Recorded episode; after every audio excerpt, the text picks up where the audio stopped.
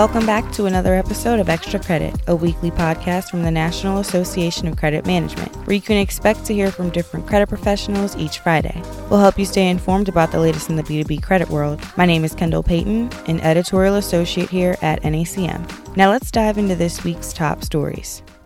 Credit scores reflect how likely or unlikely a person is to pay any loaned amount of money back. Three digits, typically between the range of 300 to 850, can decide your fate in a multitude of purchases, from vehicles to mortgages or student loans, for example. These scores are used by companies to determine interest rates and credit limits you should receive. But credit scoring is not limited to the consumer sector only. In the B2B credit industry, credit managers can also use scores to help gauge how much credit to extend and make credit decisions. A recent e news poll revealed that 33% of credit managers say credit scores contribute to nearly 75% of their credit decision. On the complete opposite end, 20% of credit managers do not use credit scoring at all. Nate Yeagle is the vice president of credit at Premier Companies. He said he approaches each line of business differently when it comes to credit scoring.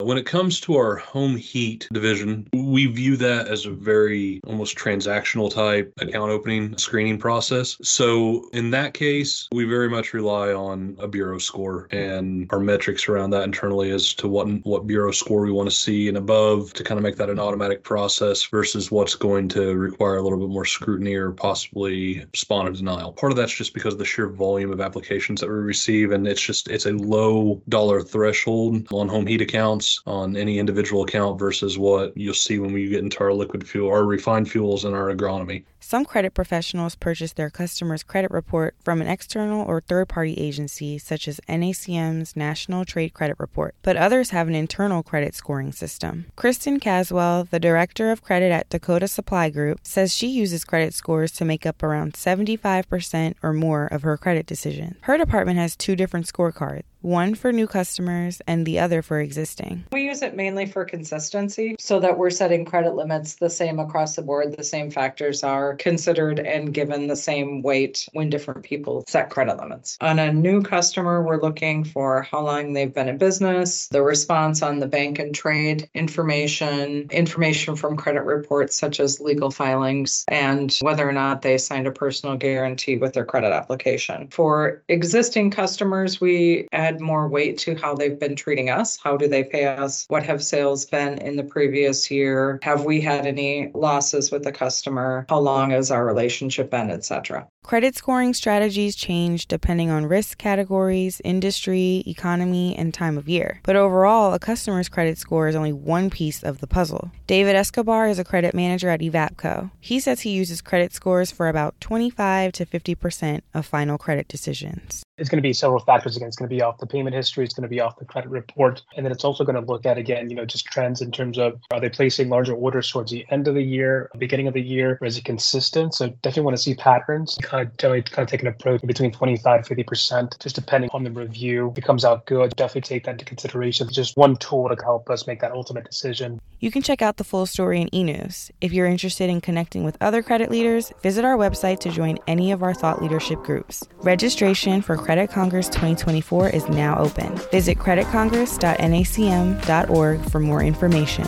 That's all for this week's episode of Extra Credit. We'll be back next Friday, but until then, be sure to follow us on Twitter and LinkedIn. In the meantime, you can also register for our upcoming webinar, When is the Last Time You Were Outside Your Comfort Zone, on Thursday, February 15th.